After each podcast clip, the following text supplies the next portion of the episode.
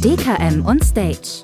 Live-Mitschnitte von der DKM 2022. Wir hören rein in die Entscheider-Talks. Der Entscheider-Talk startet jetzt und die letzten Gäste kommen auch noch. Hier vorne sind noch vereinzelt kleine Plätze frei. Nehmt bitte Platz. Ich freue mich, dass wir jetzt hier zusammensitzen. Thorsten Uhlig, schön, dass Sie da sind. Ja, ich freue mich auch. Ich freue mich auch, dass wir hier tatsächlich 1, 2, 3, 4, 5, 6, 7 Gäste sitzen haben. Ja. Herr Uhlig, wir haben ähm, es immer so, dass wir erstmal eine kurze Vita vorlesen und ich dann nachfrage, ob diese Vita denn auch stimmt. Ich fange einfach mal an. Thorsten Uhlig, 1966 in Zittau geboren. Das stimmt. Startete nach Abitur und Lehre 1991 im Vertrieb der Signalversicherungen. Hier bekleidete er verschiedene Führungspositionen. 1999 übernahm er zunächst die Leitung der Signal Iduna Filialdirektion Magdeburg.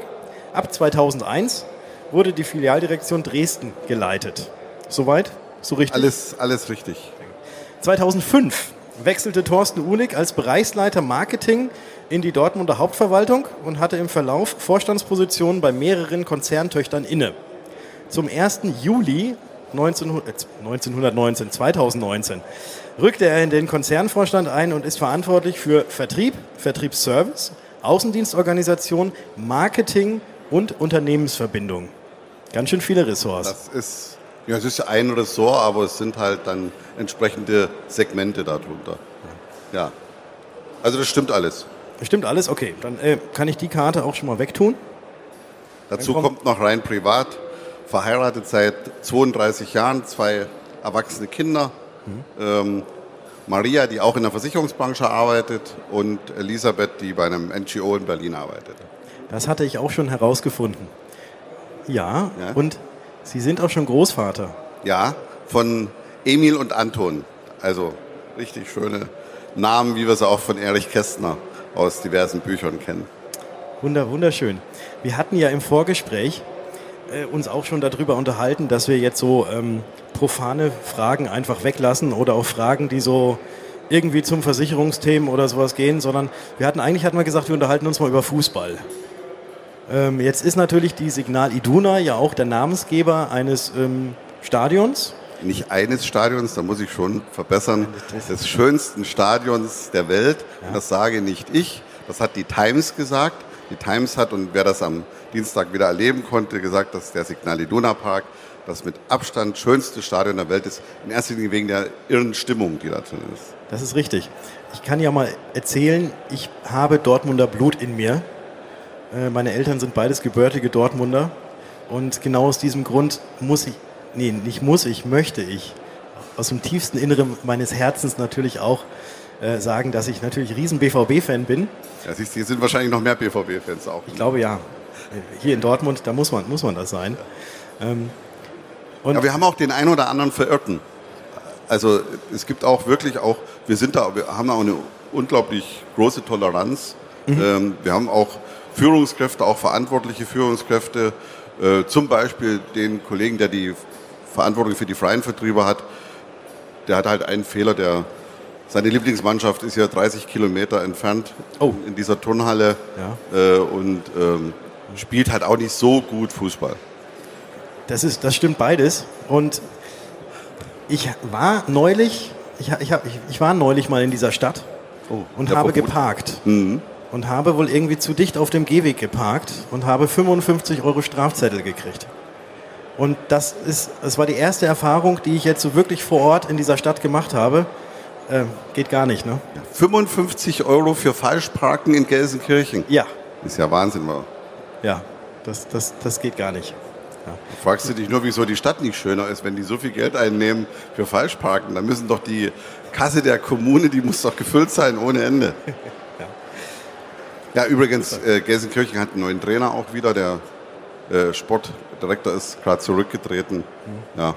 Ich hatte gestern haben wir uns noch unterhalten, um das Thema Fußball vielleicht abzuschließen. Da sagte der ähm, Kollege, der Uli Scheele, sagte, Mensch, eigentlich war es in der zweiten Liga schöner weil da haben wir wenigstens auch mal einen Sieg gehabt und konnten uns über einen Sieg freuen. Genau, da ist er. Also ich zitiere dich gerade, Uli. Äh, ja. Ja, es ist schon immer schöner, wenn man oben mitspielt, als ja. immer nur unten im Keller. Das genau. Im da ist halt diese Zweiteilung ist ja gut. Und ähm, wann, wann war Schalke nochmal das letzte Mal deutscher Meister? Also das sollten wir jetzt nicht vertiefen, weil ich kann mir nicht vorstellen, dass irgendjemand hier als Gast ist, der das noch erleben konnte, äh, weil Okay. Ja, doch einige okay, Generationen. Wir, wir, verlieren die ersten, äh, ersten ja, Zuseher. Nein, das, äh, Sonst sollten wir auch aufhören. Wir jetzt mal Vielleicht auf, zum Signal Iduna Park noch und da ja. bin ich schon ein Stück äh, stolz auch drauf, ähm, weil das war tatsächlich, als ich 2005 und als gebürtiger Dortmunder und BVB-Fan werden Sie das wissen, war 2005 war Borussia nicht auf Rosen gebettet. Da äh, hatte auch Aki Watzke gesagt, das war der Vor, im Vorhof quasi äh, schon fast auf der Bahre und da haben wir als Signal Iduna ja die Namensrechte erworben. Und das war mein erster Job hier als Bereichsleiter Marketing, die Verträge mit Borussia zu verhandeln. Und das hat schon, war anstrengend, aber jetzt mit einer Entfernung von 17 Jahren erfüllt uns das schon als Unternehmen auch mit Stolz, dass wir da hier äh, diesen Höhenflug, auch den sportlichen Höhenflug, dann schon irgendwo das Fundament mitgegeben haben. Ja, definitiv. Ich möchte noch darauf noch mal ein bisschen zurückkommen. Ähm, ich habe ja auch gerade in der Vita so ein bisschen vorgelesen, äh, wie Ihre Stationen gewesen sind. Und wenn man sich jetzt mal den kleinen Thorsten Uhlig vorstellen kann in Zittau, der da im Sandkasten sitzt und kleine Burgen baut, was war denn Ihr Traum damals als Beruf, was Sie später mal machen werden? Also ich war da etwas ambivalent unterwegs. Also mein Lieblingsfach, was wird Herr Backhaus, mein Lieblingsfach in der Schule war Mathematik. Wahrscheinlichkeitsrechnung, praktische Mathematik, da habe ich mich richtig wohlgefühlt. Ich habe in meiner Freizeit am Theater gespielt, als Komparse und mein Berufswunsch war Rechtsanwalt. Also ich habe mir so gesagt, komm, auch im Gerechtigkeitssinn, Paragraphen lesen, übersetzen, diskutieren, argumentieren. In der Summe muss ich sagen, alles, was ich heute mache, hat mit den Dingen, die ich damals im Förmchen im Sand hatte, eine ganze Menge zu tun. Mhm. Und wie, wie war es dann bei Ihnen nach der Schule? Dann ähm, weiter mit, mit Studium oder ja, ging es ähm, dann direkt in die Lehre? Gucken. Wir haben jetzt, wir haben jetzt nur noch sieben haben, Minuten. Sieben 40. Minuten haben wir noch. Äh, alle diejenigen, die wissen, wo Zittau ist, da gibt es schon nicht allzu viele. Das ist also in Sachsen eine Region, wo das R auch so hart gesprochen wird, wie ich das äh, auch kann. Äh, und wer mein Geburtsjahr kennt, also ich bin geboren in dem Jahr, ein guter Jahrgang, da wurde in Amerika die, eine der berühmtesten Straßen nachbenannt, die Route 66. Und, ähm, das war der Grund, ja, ne?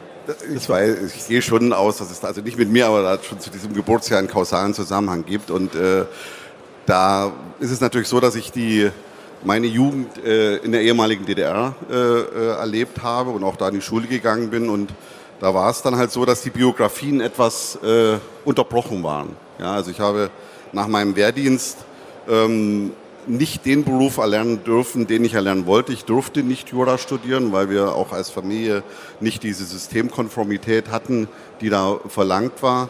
Äh, und dann habe ich tatsächlich, äh, es gibt ja diesen Spruch, wer nichts wird, wird, wird. Und wem das nicht gelungen, der macht es in Versicherungen. Auch da habe ich mich dran gehalten. Ich bin nämlich in meinem ersten Beruf Restaurantkaufmann.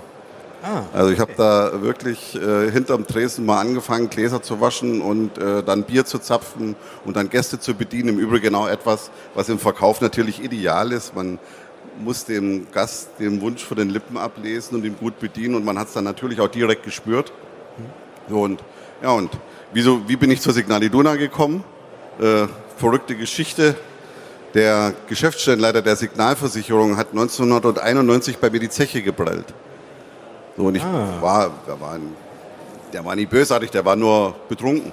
Und ich bin den nächsten Tag zur Signalversicherung gegangen und habe gesagt, hier, ich kriege noch 200 Mark.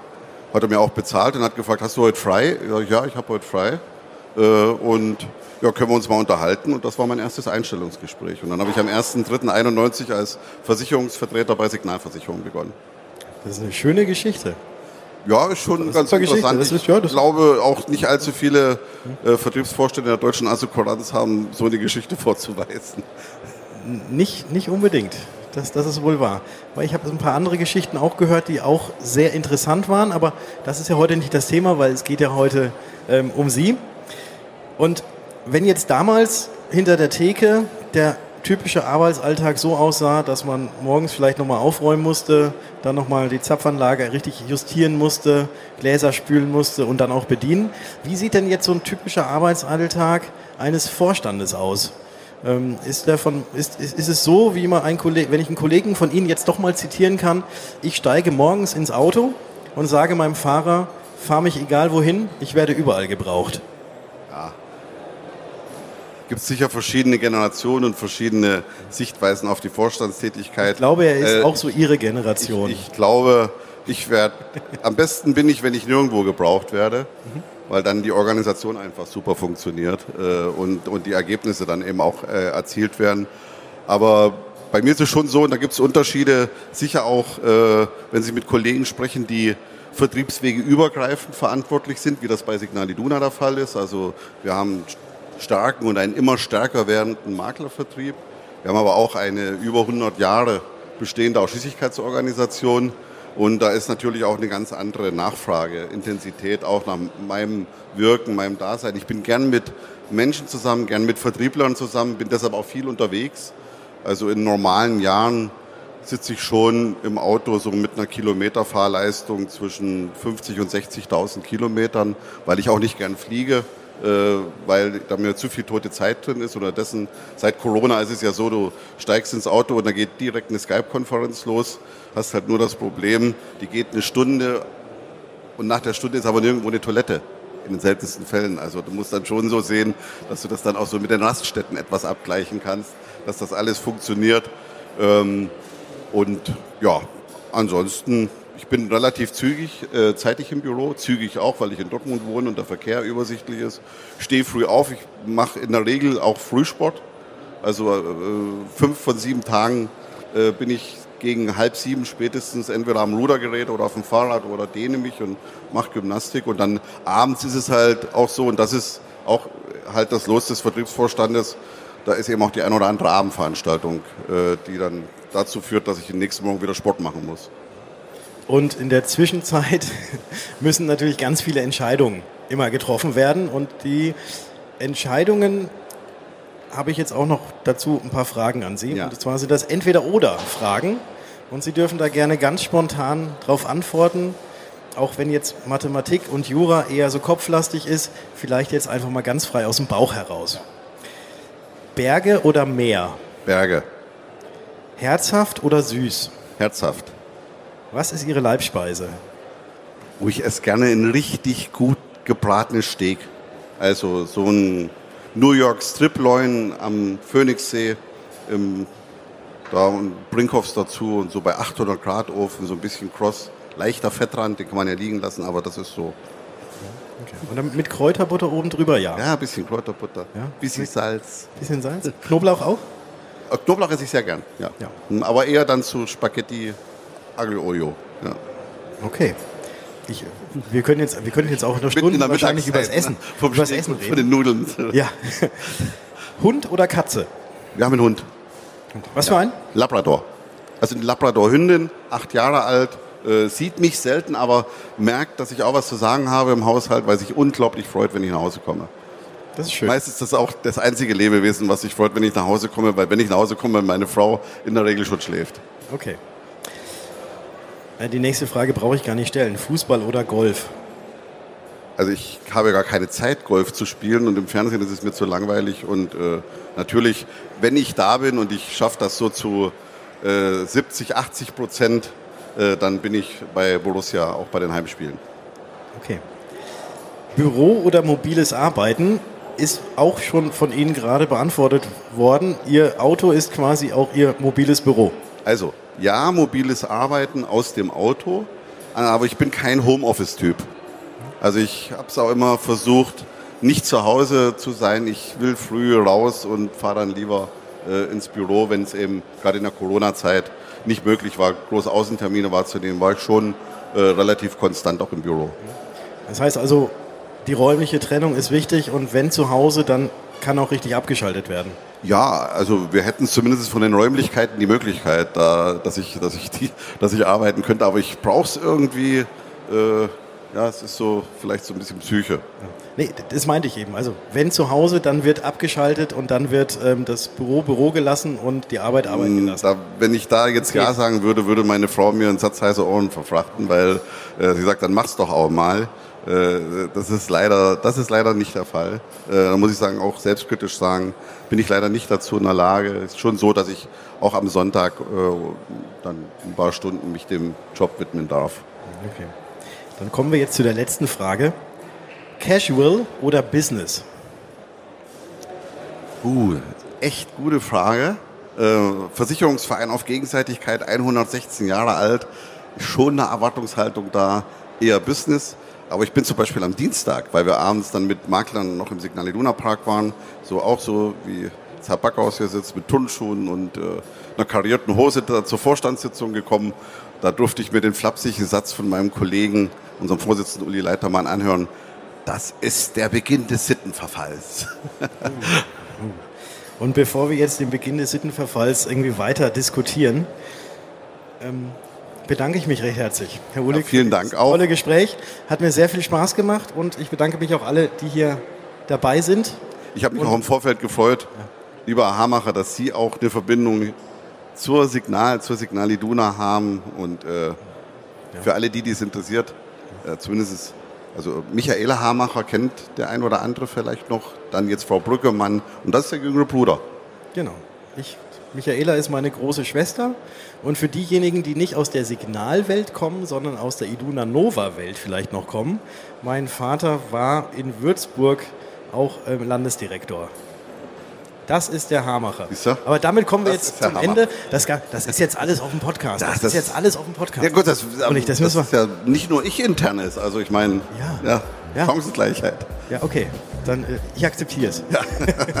Nochmal, herzlichen Dank, ja, Herr Vielen Dank, hat viel Spaß Dank. gemacht. Vielen Dank, dass doch so viele hier gewesen sind. Also, Hammer.